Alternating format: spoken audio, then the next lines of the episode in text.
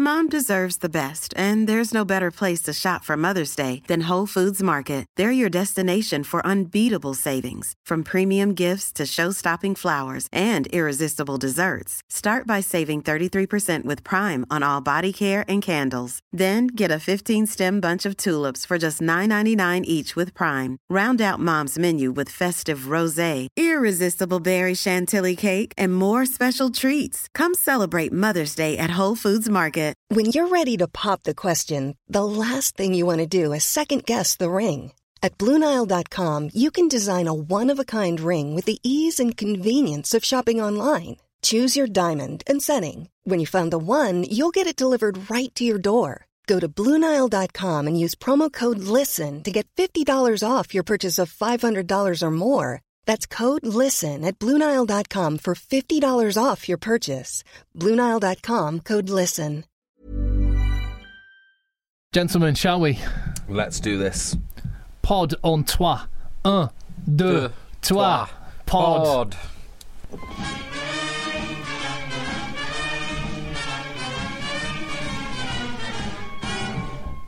This is the Egg Chasers Rugby Podcast with the usual suspects. I'm Tim. We've got Phil right there. Hi, Tim. We've got JB right there. Hello, Tim. And we have both of your other halves stomping their feet around above us in the rugby dungeon. So if you hear any extra noises, that's just them in JB's kitchen. God knows why. As soon as we come down here, they start moving furniture around, it- and it's a principal thing. Uh, It's yeah. a principal thing. We're idiots. Uh, thank you very much for listening. You can find us on the ACAST app. You can download the ACAST app. You can listen on iTunes, where we will love your feedback, the little reviews and stuff. Uh, we love your feedback on that. And subscribe on iTunes as well. At Rugby Podcast is where you can find us on Twitter. Uh, we counted in with an under trois.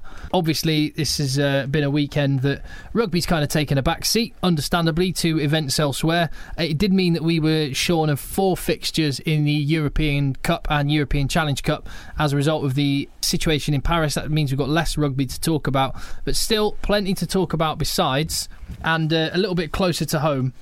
And in the last week since our last podcast, Stuart Lancaster did the honourable thing and stepped down as head coach of the England rugby team. he did mutually mutual agreement or mutual. uh, what, what, what? How? No, hang on. Wasn't it a conscious decoupling? conscious uncoupling of Stuart Lancaster. it's fine. We all agree that that was the right move, and England will move on. But uh, I still don't think that the RFU's accountability has been answered in this regard. I think you're wrong here. You're basically saying Stuart Lancaster was the right appointment, I understand the appointment. I mean, did I think he's a good coach? I'm on record. but the do RFU are understand it. exonerated from having picked someone that you don't think is very good. Um, yeah, yeah, basically, yeah. Okay, uh, that's just quite a strange approach, but fair enough. Um, Well, I understand it because you know everyone was talking about the toxic environment of uh, the last regime, and then he goes and wins the Six Nations, and Well, you know, well, second, Second. second in his first, Sorry, six- second. in his first Six Nations. you know, uh, so you can understand why they did it, and he is uh, the the inside man. He is their guy, and you can see why they thought he this you know, Stuart Lancaster might might be the right appointment. So I don't think the, the RFU is too much to blame. I think they are as culpable as Stuart Lancaster. If if he wasn't the right coach, then They should have binned him. Yeah, that that's probably where the where the blame lies if more. he wasn't the right coach, then I think it's like any good organisation. A CEO would would take responsibility if they hired the wrong MD twice in a row. What's that? Fool me once. Uh, or uh, fool Shame me, on me, fool me once, shame, on you. Fool me twice, shame on me. shame on me. Now, uh, I mean, I was calling for his head a long, long time ago. I was saying that he wasn't very good. You, on the other hand, and and yourself, Phil, were quite complimentary of him coming into the World Cup. I I so still been, am. Yeah, so you've been ta- you've been taken in in, in, uh, in by him, as did the No, RFU. I haven't been taken in by him.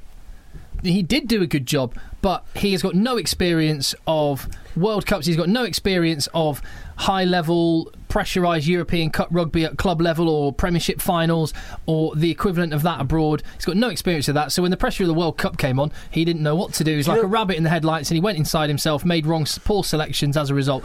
I think he came unstuck in the World Cup because the tactical minds of the other coaches who've got real club experience, for instance, a Warren Gatland or, for instance, Michael che- Cheika, it might have exposed. I see what you're saying, but don't, don't you think what Stuart Lancaster did in the World Cup was completely different to what he'd done in the rest of his tenure as England coach? Exactly right. Which which is which which demonstrates someone who can't handle those pressurised situations because he's got no experience of it. And I didn't realise that at the time, and it's only with hindsight I go, do you know what? Well, it's no exactly what happened. It's exactly what happened with Martin Johnson, and uh, and now we get to the when it matters most, he didn't know what to So do. I would suggest actually, instead of saying we need a coach with good international experience, what England needs to do is look at a coach with good tournament experience for World Cups.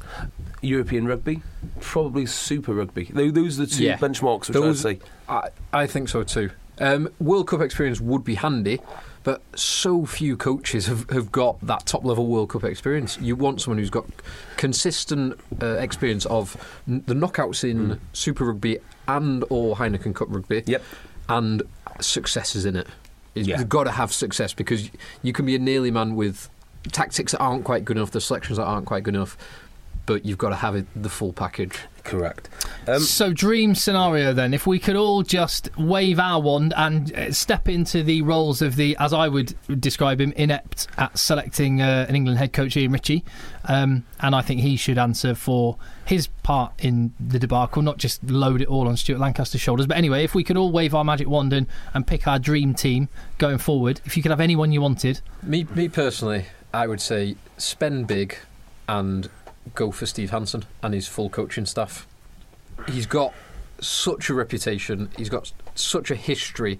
He's, I mean, his w- experience of World Cups, not necessarily as the director of rugby, but he was under Graham Henry for so long. He's got hmm. such an experience at top top level.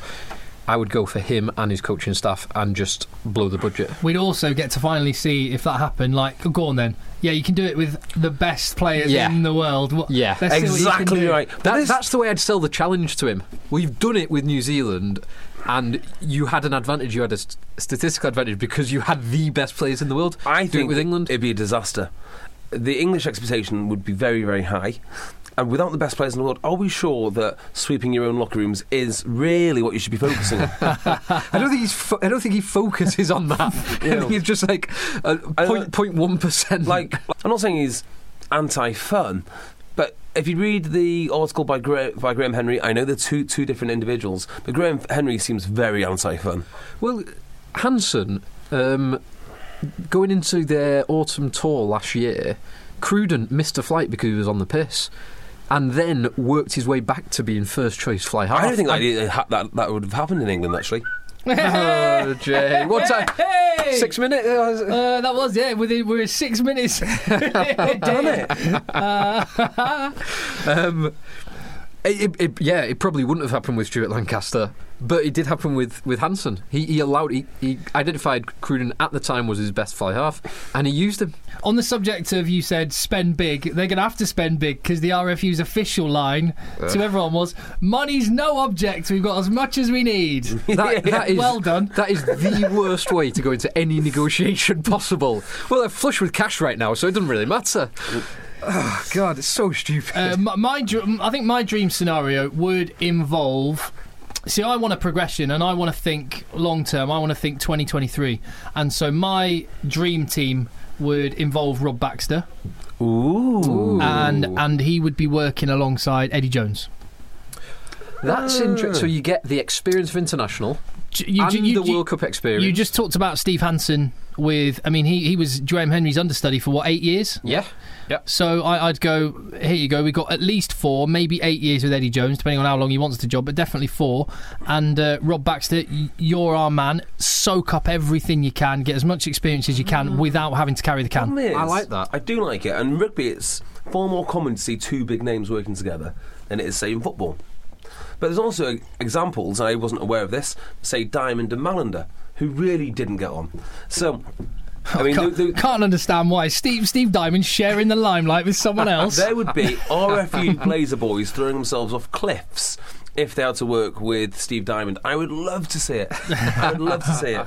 Is that is that your dream England scenario? No, it's not. What is it then? My dream England scenario is that Andy Farrell takes them to the Six Nations. They win. The, So Andy, Andy Farrell has been appointed for the Six Nations. Yes. With, with the well, the current coaching staff bar Lancaster have been kept on for the Six Nations.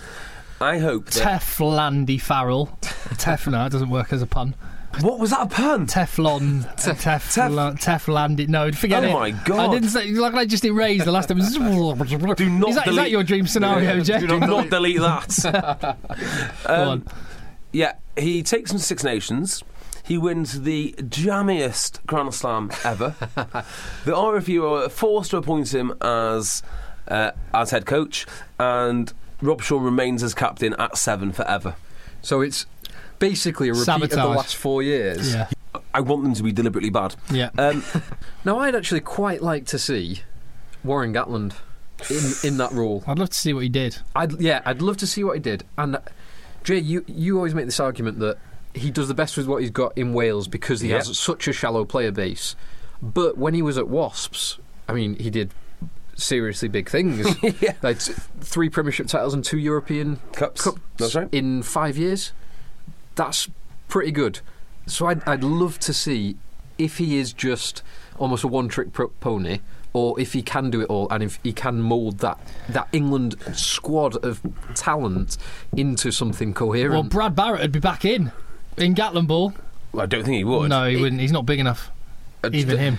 Sam Burgess. It'd be, it'd be Matt Banahan in the centre. Matt Bannon, Banners- yeah. Sam Burgess and Matt Banahan in the centres. Well, Yeah. Biggest centre pairing ever. Gatland would do a fantastic job. He'd make you make England into the best team in the world almost overnight. I think. I mean, you'd certainly be winning Grand Slams. You'd be best best team in the, in the northern hemisphere. I don't think there's much doubt about that. So we talked about our scenarios, our dream scenarios. Do you know where the betting is at on this? No. That's normally quite a good indication. Is Jake White the favourite? Jake White has moved to be a reasonably strong favourite at the moment. Is that just because he's come out so strongly saying he wants it, do you think? He's the only one who's actually come out and said, "Yes, I do want it." Uh, meanwhile, he's just cursing the fact his Montpellier team have conceded, what, nearly 100 points in two yeah, games. 94 points is it not in two In games? two games. No, Jay, actually, JB! is that a different device? Different device. It's my third device. God's sakes. Did you watch the game against Harlequins um, on? God, it seems so long ago. It was Thursday night. Thursday night. Yeah, there's a couple of messages on that one. At Twitter, um, sorry, at Rugby Podcast on Twitter. I like this one from uh, this Uncle Bryn 1983 who says, Mark my words, gents, you're going to regret mocking Charlie the Enforcer Matthews. No, far from it. We we we, mock, we don't mock him as a player. He's a good player and he had a good- he had a strong game. But we mock him as describing himself as an enforcer, But the- which he, he is and never will But be. can I just say, the guy who has the last laugh here is Charlie Matthews because he rightly he rightly pointed out he basically is an enforcer by today's standards. I mean, all you can do is hit rucks, so you can't because you can't hit each other.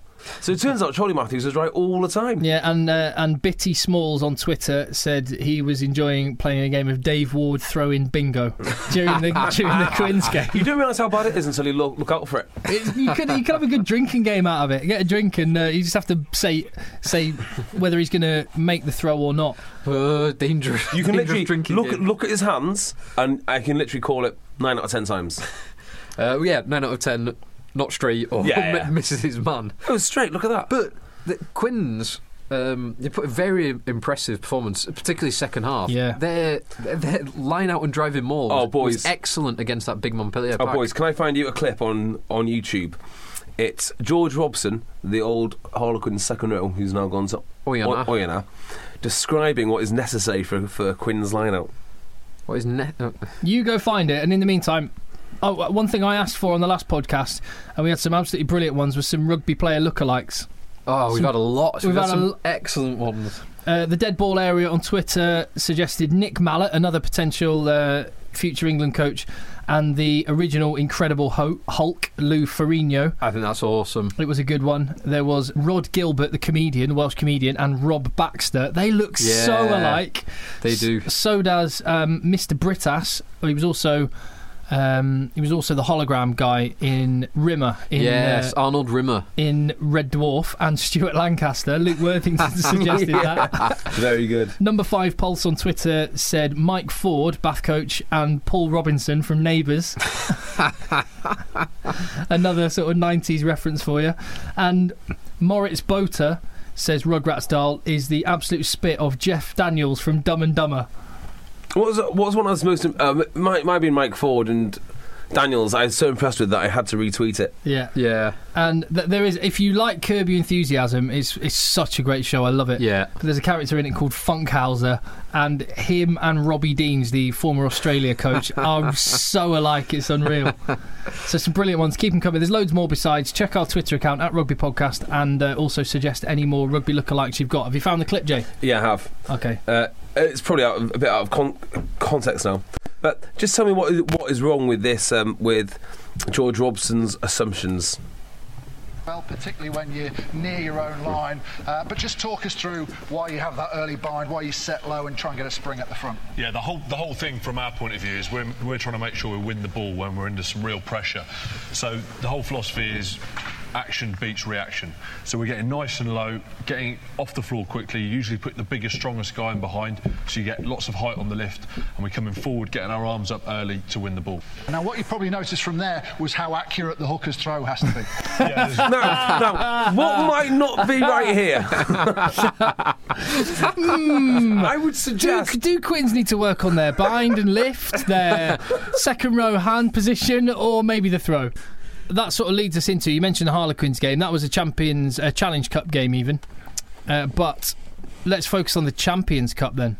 So, well, obviously we were shorn of a couple of fixtures in that one. Glasgow versus Racing '92 uh, for one, but the other game in that pool was uh, Northampton v Scarlets. Now, exciting bit of. I mean, you're a Welshman. What, how, what do you make of the news? Jonathan Davies is heading back to Scarlets. Awful news. It is genuinely. The only Welshman No, who thinks that. it's just such stupid decision making. So we've got four professional teams. One of them isn't really professional; it's the Dragons. Um, Who had a good win? who had a very good win actually against Steve Diamond's team. Uh, Ugh. Steve Diamond's second team, I would Yeah, like to add. Yeah, okay, fair enough. So, why is this bad? It's bad because Tim pointed out last last week that S- Scarlets put up a real good fight against Leinster. Leinster. Now they did this with a bunch of kids, and not only kids, they did it with kids, not including their two internationals, Liam Williams and Scott Williams. Now, Jonathan Davies is going to come back and take one of those one of those spots. George North, if he comes back, is going to come back and take one of those spots. Leigh Halfpenny Well, is going the- to take one of those spots. George North could take DTH Van der Merwe, Canadian, or Oh, no. Taki Thagi- Taki Thagimbao. Mm-hmm. Yeah, so they're not Nash, they're not Welsh qualified. So that's that's not affecting the Welsh team. Uh, in the centre, Hadleigh Parkes is a Kiwi, and Regan King, and Scott Williams is, is a Welshman. He's not going to be pushed out. Gareth Owen will arguably learn as an outside centre from Jonathan Davies. Um, you've also got the rumour that Rhys Patchell will be coming in at ten. He's coming in to compete with Steve Shingler. Uh, neither of which are Welsh caps, and Rhys Patchell's been sort of squeezed out. I just don't. You've got talk of Leigh Halfpenny coming back in. Aled Davies, I don't think he's he's a good player, but he's n- not going to be a uh, um, or Alid Thomas, is it? Aled Thomas. Aled. Thomas, he's not going to be a um, Welsh international, probably in all likelihood. But- But we don't know. I mean, uh, let's assume George North is going to get paid three hundred thousand pounds. Let's just assume that, yeah. Was it- Okay. if we didn't pay George North, we could quite literally get ten academy lads on thirty k a year and find out which one works. On the flip side, let's rewind a year, and then I could say to you, Jonathan Davies is going to play, be playing in the top 14 where he's going to be put through the mill and he's not going to be able to be rested. He'll be played every week. Or you could say, a year ago, mm-hmm. Jonathan Davies is on a dual contract. Which means that if there's any sign that he's a bit tired and fatigued, we can manage him and try and make sure we get the best chance of him being available for a World Cup. Yes, I get it. The top 14 is very, very tough. But on the other hand, Jamie Roberts was an absolute hero dur- dur- during the World Cup, and he's played much more rugby. But he himself is far more durable than than virtually anyone. Yeah, pretty much. He's, made of he's, granite. he's an he? unusual. He's an unusual It- character. like him versus the Cambridge dweebs that he's hanging out with in his halls of residence, where he is living. He is living in a halls of residence. Plus, he's a doctor, as we so if he, speak. if he does have any tweaks, he knows exactly what's wrong. He knows exactly what to do. Did I mention about his medical degree last week? Yes. That I'm convinced that he's doing a medical degree, so he never has to work, never has to work in a hospital ever again. I did see an interview with him the other day that said, "I'm not sure if I will ever work in medicine." Of course he won't. it's just an interesting story. He's so it's one of the smallest things ever. Yeah, I'll get a degree in medicine, and ironically, I'll never have to do it because I'm always going to be in a TV studio getting paid six or seven times more. He could be the next Brian Moore. 100%. And Repeatedly Oh, refer, yes. refer back to Yes. of all this training he's had, which is why he knows everything about everything. I've never been a paediatrician, but Yeah, yeah. that's exactly what he'll do. Um, but but uh, so back to the. Scarlets put up a fight, but um, Northampton got a win. It was ugly. It wasn't it wasn't a great performance, but they eked out a win. Yeah, there was there was a for them. few good breaks from both sides, but overall it wasn't a pretty game, was it? No, Was it? there's a couple of things I found out because I was working on the game. I was the, re- uh, reporting for, for BT Sports. A couple of things I found out. Uh, so Jonathan Davies was the guest, and he was chatting on the on the little bus beforehand. Uh, do you know the seven? James Davies is Jonathan Davies' younger brother. yes. I didn't know that. Is it? Yeah, Oh, do you know they, they look fairly similar as well? they do. And and when, uh, as soon as I when I realised it, I didn't. But no, no one else on the bus either seemed to. be like, "Was that your brother? Really?" Anyway, he was saying that, um, and I'll have to look oh, out for this. Pro 12 though. And you'll have to Google this, Phil or, or JB. Yeah, on it. I'm but, on it. Um, James Davies got tattoos, and he has Yes. written on his on his fingers, on his knuckles. He has Cubby Boy. So on one hand it's C it's- C U B B Y, on the other hand B O I. I know. It's awful, isn't it? Is he missing a finger or something? His nickname is Cubby. Oh God, boy! I know, really, Oh really my- terrible. Oh my God! Have you That's seen the al- pictures online? Yeah, That's so horrendous, isn't it? that's almost as bad as the the worst rugby tattoo is the Matt Banahan with his brother. The Oh, yeah. the matching. What is it? Is it a cannonball? or It's a cannonball, yeah. So It's one a cannon. One guy's sto- got the cannon on their chest. starts across one guy's chest, and the ball is on the other guy's heck or something. I think one of them's got like a Mustang and a spit, and it's like, oh my god, what were they thinking? The, the other thing I heard, did you, did you see the shape of Pete Richards, the um, Pete Edwards, sorry, the the tight head for Scarlets? He's a proper old school looking tight head. No. Yeah. and his nickname uh, is Pete the Meat. And and also is people call him all you can eat Pete. All- All, all you can eat Pete. Oh, Pete you the can Meat. eat Pete. That's good. I like that. Pete the Meat. But yeah, they, they got like you say there was there was a it was a decent win for for Saints. They'll just be glad to get a win at what by whatever means. Definitely. they needed that big time. And English teams generally showed up really well this weekend. Do you, do you think there's anything in that? Yes. He, uh, well, yes. Um, firstly, uh, we were discussing the Pro 12 last. Uh, obviously, Tim's doing a bit of work around the Pro 12, so he's he is kind of starting to snuggle up a little bit to the to, to the Pro 12 now. You you may notice a softening of his tone, um, but the English teams have been coming good for a while. I, I feel. I mean, Wasps going to Leinster and quite frankly battering them. I mean, I'm sure that Leinster fans will be. No one would have predicted that. I would have. Jay- You'd have predicted uh, a Jay- battering. Well, Jay did predict a uh, Wasps win, unfortunately. But, but the manner no- of the victory, though. No, I wouldn't have predicted that. Um, Yeah. But I'm sure we'll have the Leinster fans in their droves saying they were someone was injured or there was. The, their biggest issue, though, they had they had no cutting edge. Their their backs just lacked that cutting edge. And Wasps, Leinster had all this territory in possession, and Wasps just soaked it up. And then when Wasps had a chance, they've got. I mean, the the Wade try was fortunate because of the, the three bounces and Kearney slipping, but Simpson's try, just the the explosive pace of Halai through the middle and then the offload to Simpson. They've got the pace to exploit mhm. the, the smallest opportunity. Well, like I said about Bath last season, or maybe may- maybe the season before, built like they they are built like I like my teams. Huge carriers up front. Uh, and massive amounts of pace, pace up back, and it's not really that much more complex. That's what that's what that's what I like to see. These teams genuinely do well. Wasps have been building this for a, a- a while. I feel they've been Yeah. gradually getting better. They've got a great captain who should be the England captain. Um, yeah, but they've supplemented. Dis- disagree. I'm not going to say agreed well, to that. uh, Do you know what though? Um, I mean, I, I was talking to a Wasps player. A great club player. I just, he's But not. he says he's not- he's for a me, he's- really he- good, really good captain. I'm sure he is a really good captain. He's not as a player. He's not international class, in my opinion. Mm. Uh, uh, me too. I, I, if I was playing at Wasps, he'd be your best mate, and you would follow him into battle. And And you go and do you go and do some hard. topless Instagram shots with. No, it. I'm not standing next to James Haskell if I'm doing any topless Instagram. Absolutely shots. not. uh, You'd watch any Snapchat videos he might have Yes. on the on the WhatsApp group or whatnot. no, I wouldn't do that. Um, Well, do you know something about that? no, Jay? I don't. Um, so, their squad depth is really good. They've got people like James Gaskell on the bench. Uh, Bradley Davies is, an uh, immense, immense player, uh, and this is this this result has been coming for a long, long time. Hopefully, it won't be a one-off. And also, it's good to see Charles Piutau getting used to putting one over on Leinster. Exactly. Because he'll be at Ulster next year and doing the same thing over and over again. I don't think he will be. Well, we got. Um, don't think he will be putting one over thing on is, what was Leinster. Was that No, I don't. I don't think that he'll, that he'll move to Leinster, even though his contract's signed. He's just going to enjoy it far too Didn't much we with have- home wins are absolutely massive for getting out of your pool and into the quarterfinals, and that's a massive win away in Yes, Dublin. That is huge. Because I tell you what, the the the, the, the Ricoh or whatever we're calling it now, Ricoh. Ricoh. That's a seriously good, seriously good, good venue for a, a European fixture for one of the big teams. I'm not saying it'll be full, but there'll be well over twenty thousand there. You, you you'd hmm. expect. Let's look at Leicester and that result. That's a g- really good result. The Strong. most important thing, bonus point. Bonus point. God, that's amazing. And- bonus point. And they denied their opponents um, a- any sniff of a bonus yeah. bonus point. S- Um, yeah, just one more thing, Wasps. How much do I want to see Wade and Daly uh, uh, make it for England? Simpson. Simpson as well. Simpson's so quick. And the the other nine, Robson, when he finally gets a real good look, um, a real good look at, I think he might be challenging. Yeah, I've said it before. I'm surprised he went to Yeah. to Wasp because he was a number two behind Laidlaw at Gloucester. Could have gone somewhere where he'd be a number one. I don't think it's going to be a clear cut starter and a backup. I think that, that, that they'll use them both Yeah. because they're quite similar. Well, Laidlaw being the captain. of the goal Northampton kickers, do that, don't they? It's like two yeah. games on, two games off, really. Yeah, exactly right. And that works very, very well for them. So So we'll see.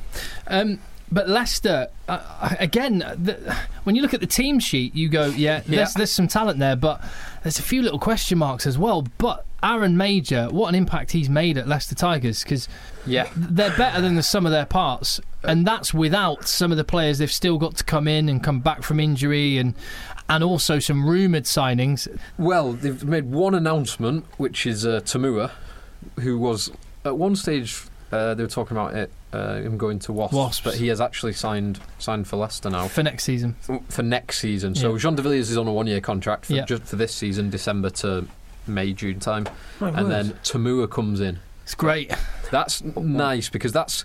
I mean, Matt Smith is playing has been playing twelve the last couple of games. He's got a try in this game. He's not a world class twelve. No, he's not. He's but he- he's solid. he's solid. He's he's kind of like the uh, the Leicester version of Chris Wyles. Chris Wyles. Yeah, he, Just he sl- is. slot uh, him in anywhere. It'll do a See, I job. always thought That's- that the version of Chris Wyles was Blaine Scully until he left. Yeah. It's something that I actually noticed about the way that Leicester played. That back line, they are all interchangeable. So Owen Williams can play 10 or centre. Goneva played on the wing but Yeah. Plays plays, centre. plays centre.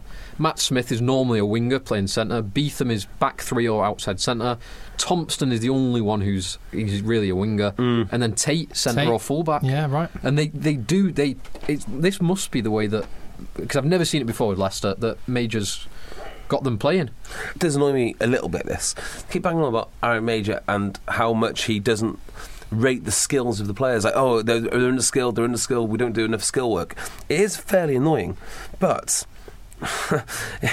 it is a, pr- a pretty impressive result. Uh, yeah, it was it was an impressive result. now, this will get you excited. yeah. Imagine if a certain Leicester Tigers player listens to everything that Aaron Mauger says and develops a world class skill set. Any any ideas to go with his world class phys- physical attributes? Well, uh, to go alongside his rucking skills.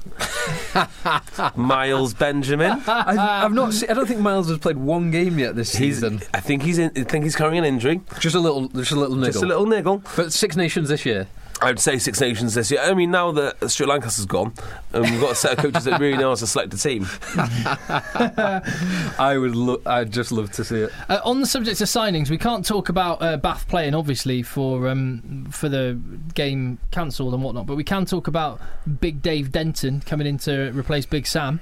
We can. That's that's probably an upgrade, to be fair, isn't it? Massive upgrade. Yeah. Based based on their current current performance. Not potential, but current. Yeah. Yeah. Yes, it is definitely an upgrade. Denton is an outstanding carry. He's an outstanding international back row. And they've got and then finally they've got someone who can share the number eight workload with Leroy. Yes, which is something they needed. And I'd like to see him Denton at six as well. Yeah. I, I do like a, a six who can carry. Power, power, power. Yeah. Uh, they're so lucky. I think teams with big sevens that can jackal, i.e. France World, have got such a huge advantage because you need the, the fetcher, the jackler, whatever you call them, it's like some option, but it gives you a line-out option, gives you a carry option. Yeah. It just is so so handy. Francois Louw, who was set to come back in and captain the side.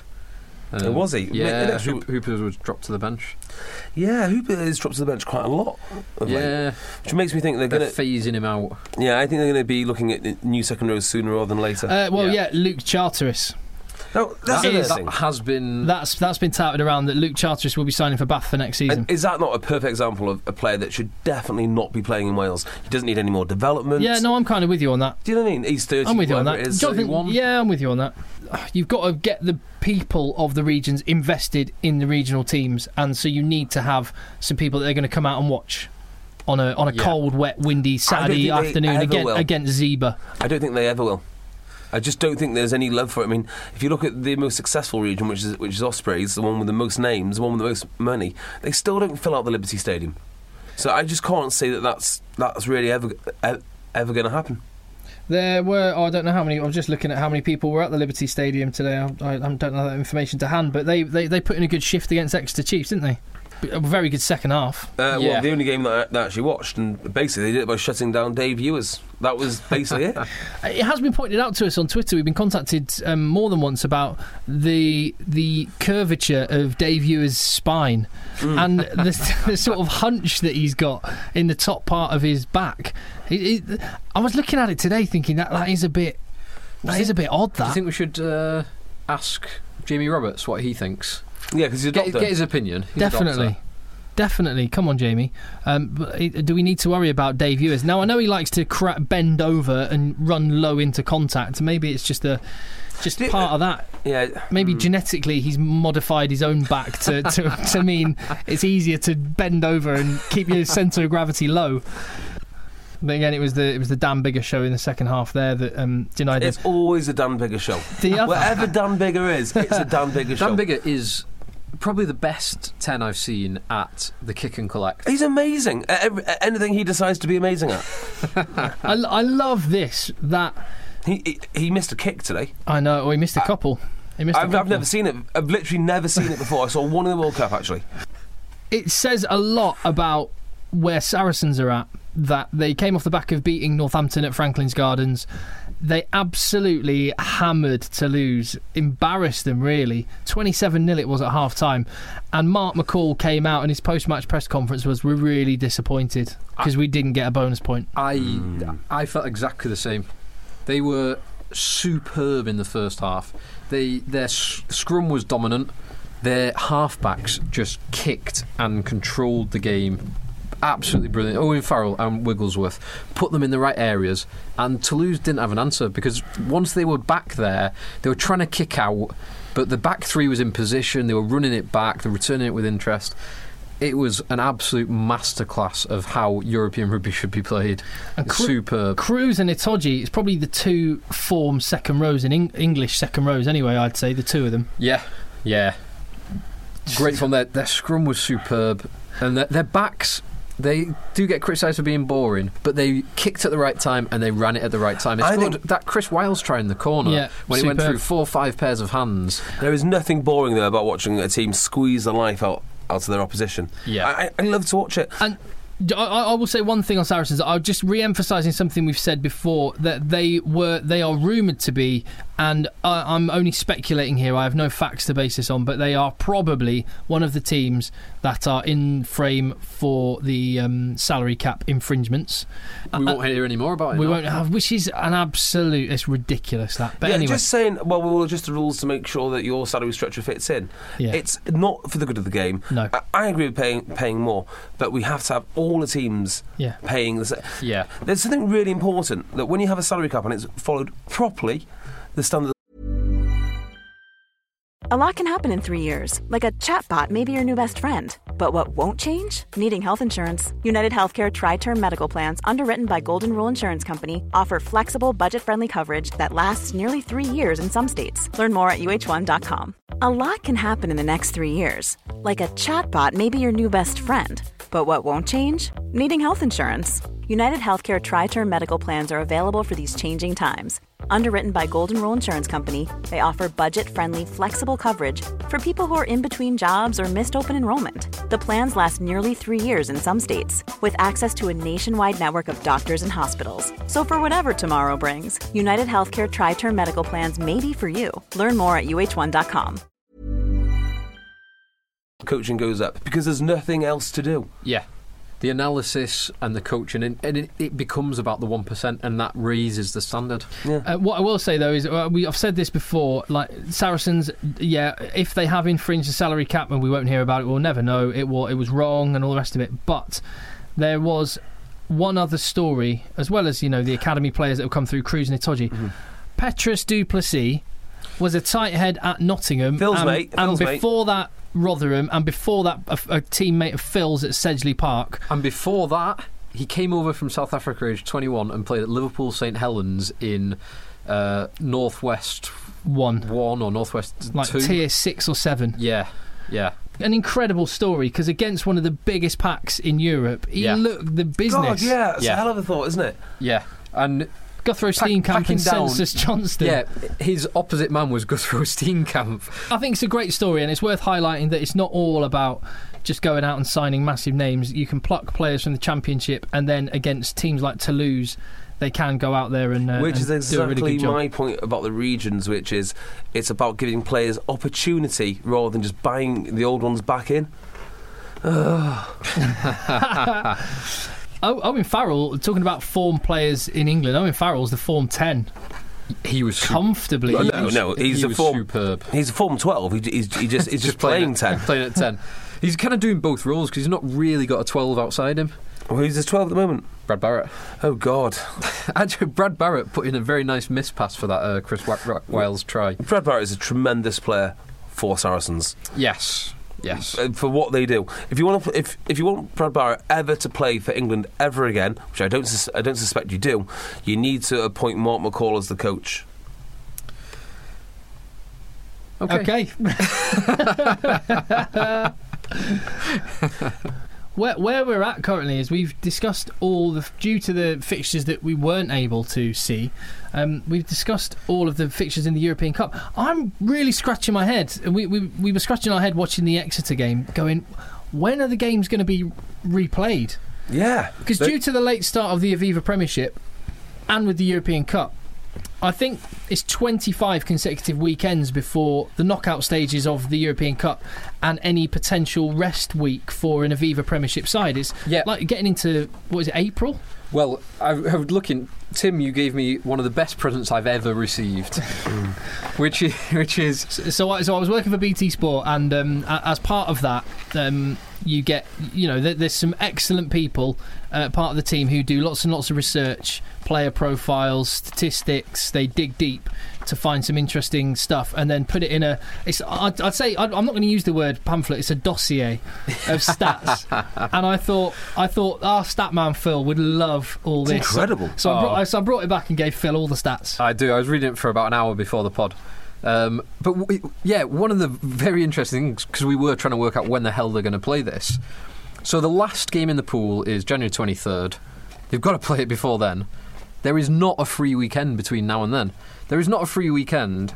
Assuming a Premiership team, and this is Premiership teams I'm talking about. Assuming a Premiership team gets to the knockout stages of both the Aviva and uh, the high, the European Champions Cup, June would be their first free weekend. Play it in June then. Yeah, just play it in June, yeah, after the Heineken uh, Yeah. European So Champions obviously Cup to be able to advance to the knockout stages. When's the first knockout stage? When's the quarterfinals? Well, the, the, the quarterfinals are in April. They start, so there is there's a big gap. But obviously, between the end of January and April is the Six Nations, so you can't have it then. So you've got to have it before the 23rd of January, and every single weekend has an Aviva Premiership game. So you, And you need a six-day minimum turnaround between games, so you can't play midweek matches as they Yeah. would do in football. you can't play midweek matches. Can You- you use some like jiggery pokery? And so if you move them to say you had a, a block of Friday games and then you have another block, so you kind of So if you did, if you did a Friday, then a Thursday, Thursday, then a Wednesday, Wednesday. you'd have to like shift In, everyone. in seven weeks, we'll have a free week. Yeah. Uh, and also the travel. I can't see that working for televising or for fans. Um, so, so I think what they've got to do is cancel one of the or postpone one of the Premiership games have to sure. and play it, assuming the te- the two teams that don't play in that Premiership game. They don't qualify to, for the semi-final because if because they could put it in the semi-final weekend. I suppose at least there's some Pro 12 teams because no one watches that, so they could basically rearrange those uh, those matches at the convenience of What their is J, opposition. what is JB going to do when the Pro 12 is? I mean, because Ospreys put in a great performance against Exeter. But, Yeah, they did. And, and what is going to happen when there are four really strong Welsh teams and three really strong have- Irish teams and two really strong Scottish teams and two terrible Italian teams in, in the Pro 12? The What- rising tide, it's got to have some effect on those Irish, on those Italian point- teams. What are you gonna What are you going to do about your vitriol against the Well, Pro 12? Look, when the Pro 12 get, gets good, there'll be a direct correlation with the Welsh team getting less good. So, That doesn't make sense. yes, it does. Winning Wel- Welsh teams worse. Uh, smaller player pool, all, for all the reasons that, that I mentioned before. The flip side is the flip side is the benefit out of the the Welsh regions and the WRU not getting on and all these players going abroad is that you all these young players have come through and now that the players are coming back, Yeah. it means that. For example, at Scarlets, Gareth Owen has had a lot of experience in the first team, so Yep. so Wayne Pivac will quite comfortably Pivac. go, what, what, what, what- Wayne Pivac uh, will quite comfortably go. Do you know what, JD? You've got an international match in a couple of weeks. I'm going to rest you because Gareth Owen's good No, enough. they won't do that anymore because a qualification for the European Cup is actually meaningful now. Well, no, it's actually it's been good to see that like, the English clubs have actually been resting players ahead of ahead of this weekend. Like George Ford was rested last Yep. week. I think if you get to a situation where you've got to rest your players, you're playing too too much rugby. Oh yeah. So that's what. Oh no, we, we, I think we all agree Yeah. on that. But You they, they are doing so. They have to have the biggest squad. So And, North- and Northampton rotated uh, half-backs. Kahn Fotuali'i Mm. started against Saracens, and Lee Dickson came in. So the, the- there's quite a bit. There's a fair. There's a bit more rotation than you think going on. yeah. I reckon. Anyway, um, I can't, oh yeah, you were just you were you were sort of coming to some conclusion, Phil, about the the week, the free weekends. Were you? Well, they'll have to move a Premiership fixture, and then. So it's not only do they have to move a Premiership fixture, fixture, they then have to hope that the two teams or both of the, the teams from the move fixture don't qualify for the knockout stages of European Champions Cup, and then don't qualify for the Premiership. I'm, uh, I'm knockout thinking though there must have been a contingency plan for what if because with there being no free weekends, w we, we still not- we still could have um, frozen off weekends. We could have waterlogged weekends. Well, there think- normally would be, but the World Cup has pushed everything back. So the Premiership certainly. And it has to be very, very cold now to get around under pitch heating and very, very wet to get past the uh, like the, drainage, system. system. Unless I'm reading this wrong, there is not a free weekend that- where there's not a Champions Cup or a Premiership game. Assuming that you get through the knockout stages, it it will be June when there's the first free weekend. Just just a couple of observations about the Challenge Cup because we've kind of not really covered it. So if you're a fan of a team that's in the Challenge Cup, And we love rugby league. uh, yeah, European Rugby Challenge Cup. Um, we sort of we got question marks against it a- as a sort of competition, and uh, just a couple of little facts about it. Sale Sharks, as you mentioned, were one of a bunch of teams who rested a bunch of players. They, they've seen the European Rugby Challenge Cup as an opportunity to to give their players a rest from Aviva Premiership matches. Jennings, So they didn't take it seriously at all. And there was only one game out of the whole bunch of fixtures that happened. Only one game that the team that lost were within a bonus point score, and that was Brive against Newcastle in, in probably the ugliest game of the weekend, thirteen to nine. Do who won? Uh, but to Brive at home. Uh, again, Newcastle put out a- a bunch of players that haven't really been playing. So The most interesting thing, well, Quins' performance did impress me, uh, but the most interesting thing was seeing the pictures of RC. I'm saying this wrong. RC Enisei versus Connacht yes, in minus Yes. minus twenty in Siberia. That was incredible. Enisei, yeah, I think that- that sounds sounds about right. Yeah, fair play to those Connacht players that They look turned very out. very comfortable under those blankets, though. Ten layers of blankets. There's no way. Yeah, if you've seen the picture of the Connacht replacements on the bench under uh, loads and loads of blankets, piles and piles of blankets, th- those blankets do not look like they came on the Connacht um, uh, shipment that came in the plane. There's no way they brought those with them. So they're the sort of thing you'd imagine some old deers in Siberia sitting around. I bet. Goodness Con- me. I bet Connacht love playing in uh, the Champions Cup because they West does not have the best weather at all. No. like exposed to the Atlantic, the driving rain. And they'd be looking forward to like the south of France or maybe maybe, maybe even Italy, Oh. and then they go to Siberia. That uh, well, amazingly, RC Enisei, who I will now be following, scored 14 points. They did. That's not a bad effort, is it? It was 6 0 at half time. They've apparently got some serious cash. Uh, they've got a lot of the Russian national team. Ah, that's pretty cool. Let me guess. Do they train in Moscow, fly out to and uh, like um, who was that team, the football team that did that? Anzhi, remember them? No. No. Yeah, you do. Um, they had Willian, they had Eto'o. Oh yes, I I remember. What does their kit look like? Uh, have you not seen the pictures in the snow? Nope. I got one here. Just, just while you're waiting for that picture, um, uh, we we mentioned it briefly before, but Richie McCaw has said that this week he's going to declare what he's doing in the future. Now, one of the things that I remember saying on a podcast a, a few weeks back was that I, I heard from a very reliable source that Leicester Tigers had two players that were involved in the World Cup vi- final. Oh, Oh no this. no no no! It was in the week before the World Cup final. They said they got two players still involved in the World Cup to announce. Do you think that was John de Villiers and Matt Toomua, and so it's not going to be Richie McCaw? Oh, I see. Yeah. Or I- I'd love to see Richie McCaw at the Aviva Premiership, So would I. I would. I hear these. just from a selfish point of view. I'm pretty But sure that he's going to quit rugby and going to solve world peace. Do you reckon? Do you reckon Munster might be a good fit for him as well? These New Zealanders do like to go to uh, the Irish Ireland. provinces, don't they? Yeah, they do. Ulster. How about him at Ulster, Phil? I'd take that.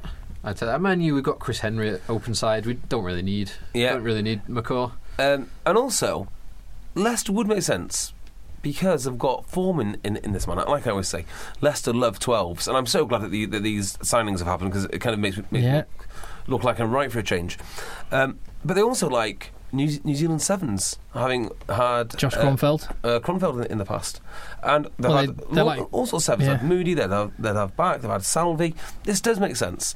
And they quite often uh, quite often have more than one of them at once. Yeah, I tell you who will not be happy if he does go there is their new seven. What, what's his name? Brendon O'Connor. oh, Brendon, Brendon O'Connor. O'Connor. Oh, what? A, he put in a shift as well, didn't he? Yeah. He's a good player, but he's Some gas for that try as well. but he's left New Zealand because he wasn't getting any, any game time between because of their uh, collection of ex- outstanding sevens, and that's what's happened all over again.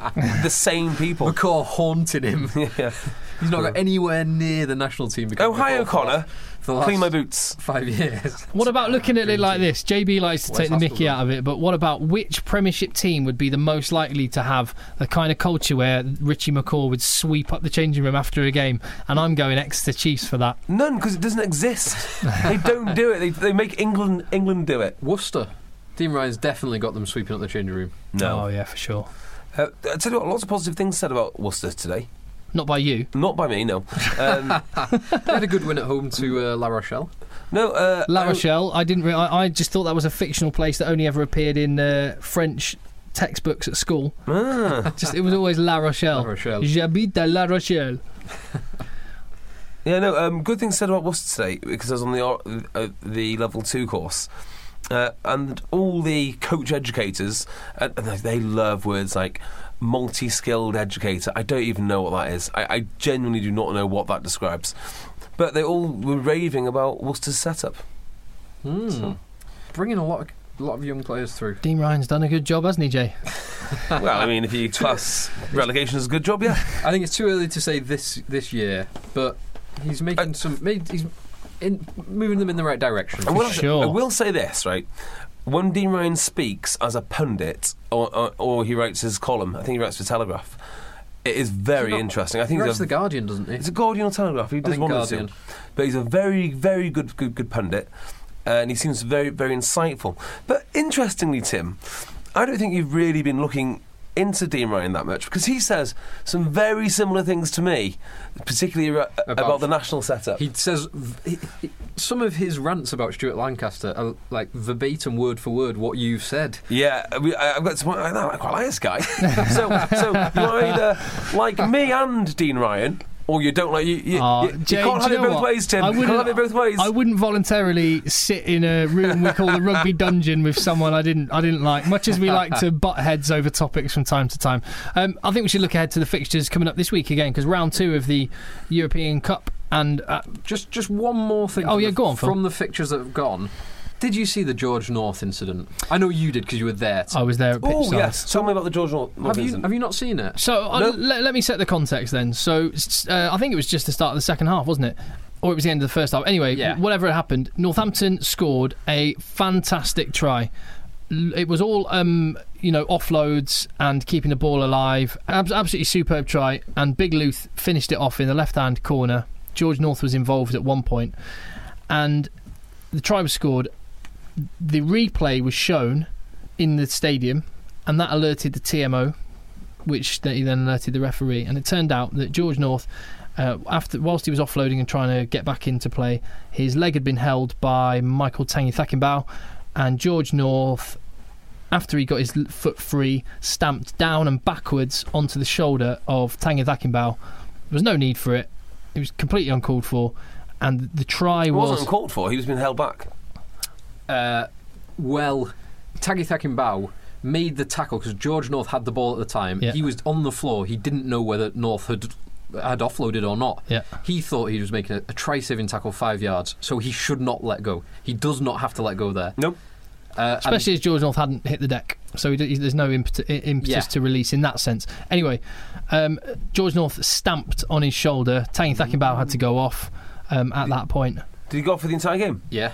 Uh, I think he did. I think he might have come back on. I think he actually went he? off for a head injury assessment because his knee, G- George North stamped on the shoulder, and then came down on his knee, hit his head, and was like someone absolutely hammered. He, ca- Really? he Knees I, I was I was in the tunnel and he came past, and it it was like a half past two in the morning on a on a Saturday night in Swansea. He was looking all over the place. He was just telling all the the oh get off me, Fuck, get lost, That- get get away. That could be half past two in the day in Swansea. and uh, On a Tuesday. it but anyway, um, so yeah, there's a couple of things that come out of this. One, it was a really stupid thing, and I wouldn't, I wouldn't mind betting that George North gets uh, a couple of weeks break Yep. as a result of it. Second, but the second one, I think more interesting is that the try was was taken away from Northampton because so wrong. because the stamp itself was after George North had already offloaded and Yeah. Big uh, Big Luth had run in for the corner, so it had no material effect on the None. play None at all. the referee came back and gave foul play, no try against, and it was the f- it was one case study where I thought, do you know what? JB's right. No, no, no, no, because No, no, no, no. this isn't what you were saying. Yes, it it's, was. it's like it's like I, I will I will come towards you a little bit, JB, because what I saw there was an, was a, was a perfectly good try taken away, Yeah. And um, That's uh, completely unrelated. for something unrelated, and that's the important bit. And I think a better response would have been allow the try because the, the, the stamp had no material effect on whether it was a try or not. George North still gets a yellow card, uh, penal, and start restart the play with a penalty to Scarlets. Yes, exactly right. Exactly right. It's, it's not difficult. It really isn't difficult. But we're so caught up in, I don't know. It's, it's just a nonsense. Is that as you saw it, Phil? And did I miss anything out in that? No, that was pretty much spot on. the referee sees it. It's your yellow. It's your red. If he doesn't see it, leave it to Well, the well, he didn't see it in the TMO. I've got no problem with that being seen and dealt with. Oh, it's just, it's just that it, It's- it wasn't like he. Uh, he was um, obstructing a defender, which denied the defence a chance to Um, tackle well, bit Luther the- Burrell. It was completely unrelated to whether a try was scored or not. I I just don't like mess, messing around with that sacred 80 minutes for the sake of being PC. Uh, yeah, I agree. If it doesn't have any material effect on the play, let the boys play. Yes. Well, that, that's the bit I will go with. You. I, I don't. I don't agree with the having no TMOs and only if the officials on the field see it. But it was just that it seemed like everybody, the crowd, the, the players, that for Northampton particularly, were denied a perfectly good A- try. A, great try because great it try, was yeah. a great try. The only other thing is, I was I was disappointed in that North did that because he kicked out, not knowing where he was kicking out. He was inches away from uh, Tagicakibau's head, and for a man who's had all the problems he's had, I thought it was It's pretty cowardly. it, if, just he, re- just reckless and if, if he had a pro- if, stupid. if he had a problem, um, then you They- know, they- they- if, if he had a problem, he should have done the rugby equivalent of the old the old duel back in the in Exactly. the Wild West. He's wait, waiting for him to stand up Duke and then go, up. "Come on, then, let's go." Im- Bang. Imagine getting up a bit. There's like, the, this is a sort of integrity in that, rather than a cowardly like Imagine- stamp the man on a man that's on the floor. face down on the floor, and Yeah. you stamp towards his head. But um, imagine getting up. You're slightly groggy. You've made uh, you made a tackle. You're dusting yourself up, off. You turn around and George North is there in fighting pose, ready to duel with you. I didn't sign up for this. The only the only upside of the, the, the yellow card being dealt with in that way. Well, as I say, I've got no problem with the yellow card. It was the try being chalked off, but it, it did mean it did mean that George North came and sat on a on a watt bike or a spinning bike right next to me, keeping warm. I was stood in the tunnel, and George North was there, and his legs are incredible. well, His quads are, are phenomenal. aren't He's so bottom heavy. It's uh, and he's yeah, he's a strange shape, isn't he? Because he's Yeah. got like quite. s- Oh, like just an Str- average, just an average upper body, like Well, average rugby player upper Yeah. body. he's not far off the shoulders of Brent Cockbain. I mean, is that sort of slight? I mean, Yeah. it is far, but you know, Do you know? yeah.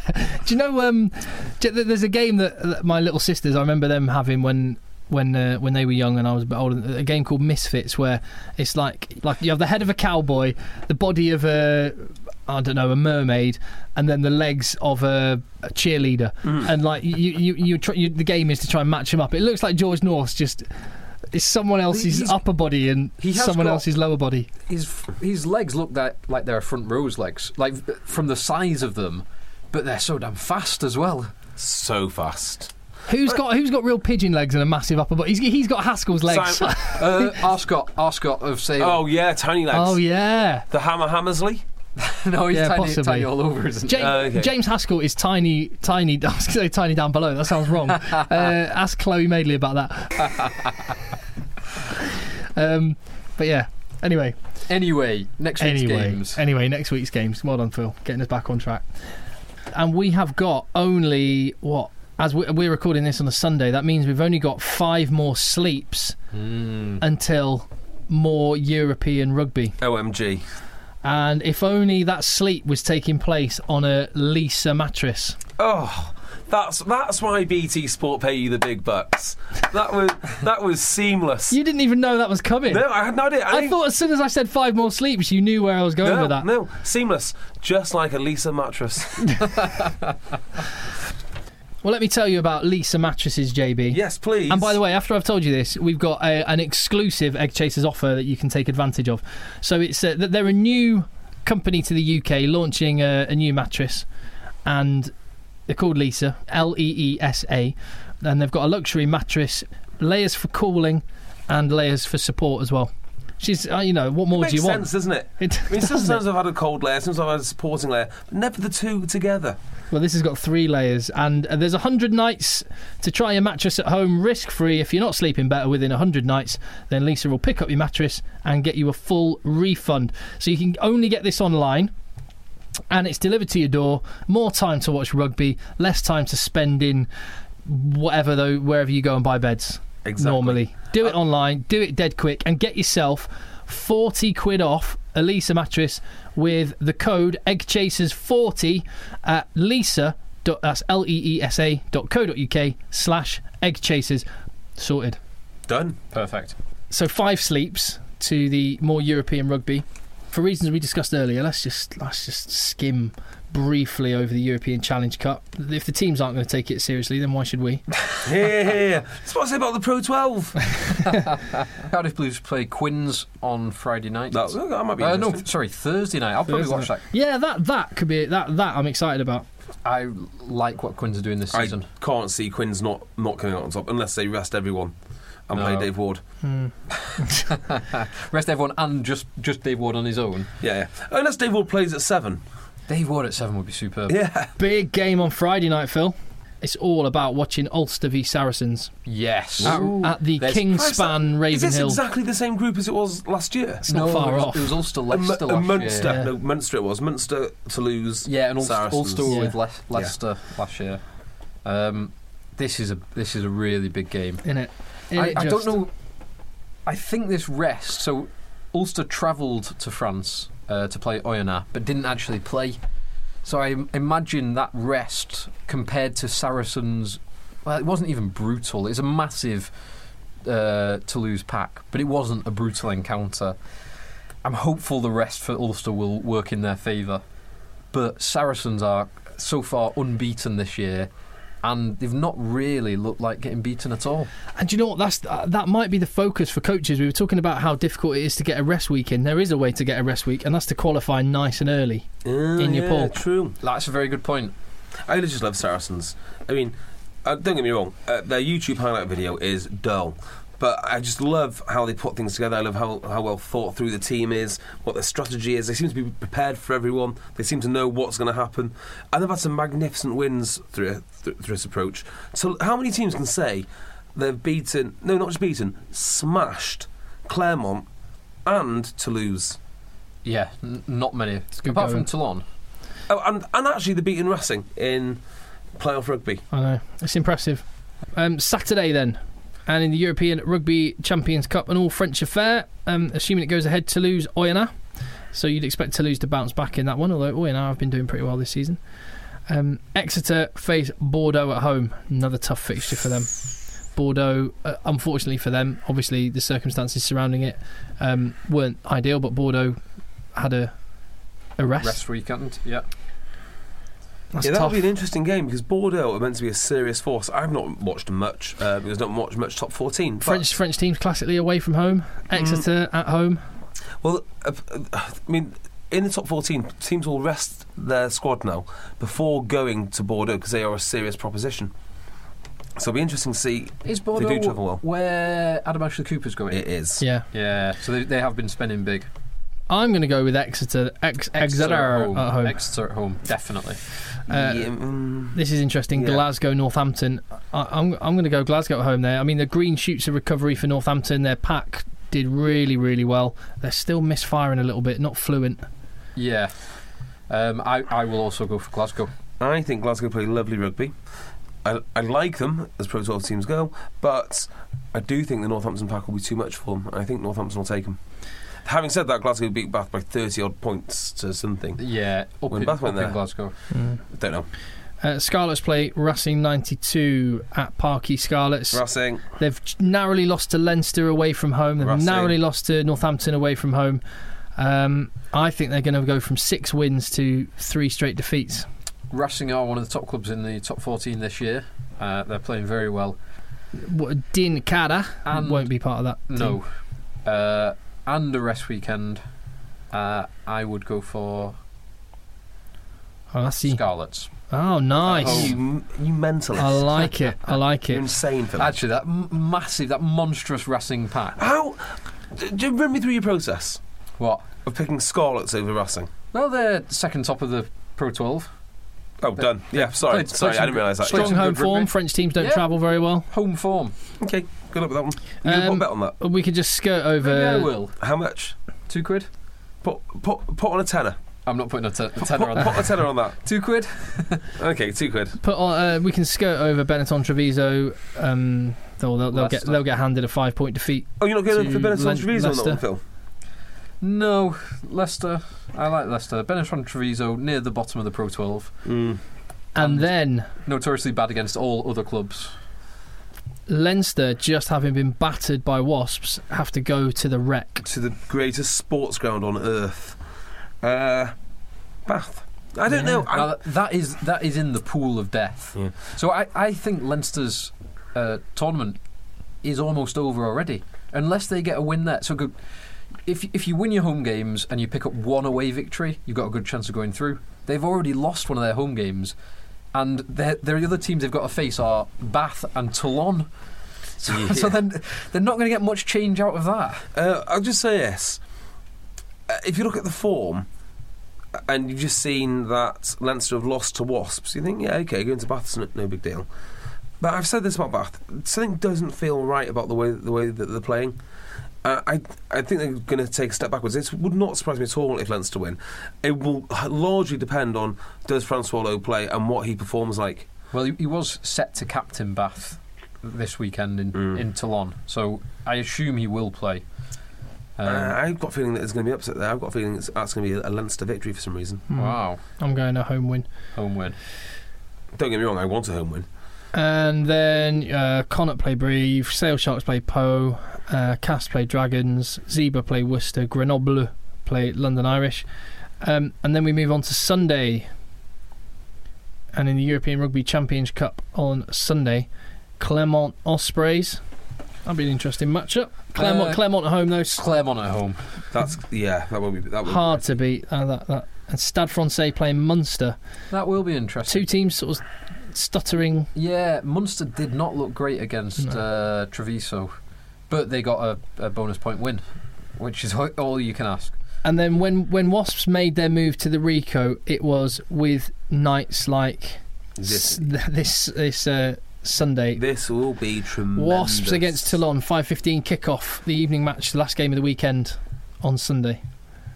I mean, that's like, this. is This is exactly what they've been pl- building for the last few years, isn't it? Nights Yeah. like this. Uh, I mean, this will really give us an indication of where Wasps are at. If this weekend's uh, result was because of a bad Leinster team or because of a good Wasps team, I can't wait for this. I cannot wait. Couldn't ask for a better litmus test of where you're No. at, could No, you? Yes, I completely agree with that. I think Toulon will win. I, I think, as I said before, Leinster they really lacked that cutting edge in the backs, and Toulon have Toulon have that. And Oh, do they? only- they? They've got a couple of useful backs, haven't they? They've got a few handy guys out there. There's only so so long that you can soak up pressure when you've got the guys that Toulon have running at you. They're the carriers that they've got in the pack and the runners that they have in the backs. They will have too much for Wasps. Hmm, I think the weakness for Toulon.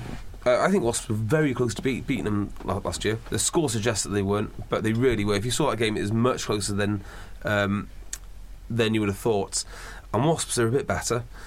Do think they're going to win, but it's going to be mighty close. It's going to be mighty close, and I think what what will get um, what will get Toulon is going to be that that pace. Uh, you just don't know when one, one of those boys might score. And in fact, when they played last time at Stade Felix, whatever it's called, Mayol. Um, I believe it was an Elliot try and a Simpson a Simpson try, and both of them were just looked world class. So you call in a Wasp win. I'm going to call a narrow Toulon win.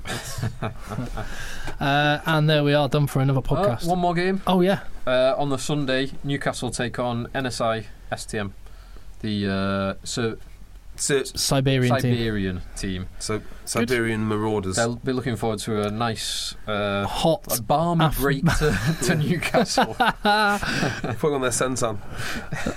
Love it. Uh, right. At Rugby Podcast is they're, they're probably going to wear you know like sevens teams wear those vest type shirts. they, they're going to they're going to turn up in them. They'll be like ice buckets at half time. They'll be trying to cool down. This is Get ridiculous. on, get the water in, get the water on. Um, How does anyone play in this kind of heat? Yeah. So uh, at Rugby Podcast is where you can find us on Twitter. More rugby lookalikes would be great. Any thoughts, any reaction to the podcast? Uh, in the meantime, subscribe on iTunes. Get the Acast app and you can listen there. Leave us uh, your review on iTunes as well. Really, really appreciate it. And uh, we will see you next time. And Mom deserves the best, and there's no better place to shop for Mother's Day than Whole Foods Market. They're your destination for unbeatable savings, from premium gifts to show-stopping flowers and irresistible desserts. Start by saving 33% with Prime on all body care and candles. Then get a 15-stem bunch of tulips for just $9.99 each with Prime. Round out Mom's menu with festive rosé, irresistible berry chantilly cake, and more special treats. Come celebrate Mother's Day at Whole Foods Market. Even when we're on a budget, we still deserve nice things. Quince is a place to scoop up stunning high-end goods for 50 to 80% less than similar brands. They have buttery soft cashmere sweaters starting at $50, luxurious Italian leather bags, and so much more. Plus, Quince only works with factories that use safe, ethical, and responsible manufacturing. Get the high-end goods you'll love without the high price tag with Quince. Go to quince.com slash style for free shipping and 365-day returns. Elisa Bed. Thanks for listening. Nice one, Phil. Cheers, Tim. In a bit, Jake. Oh, thank you, Tim. Laters.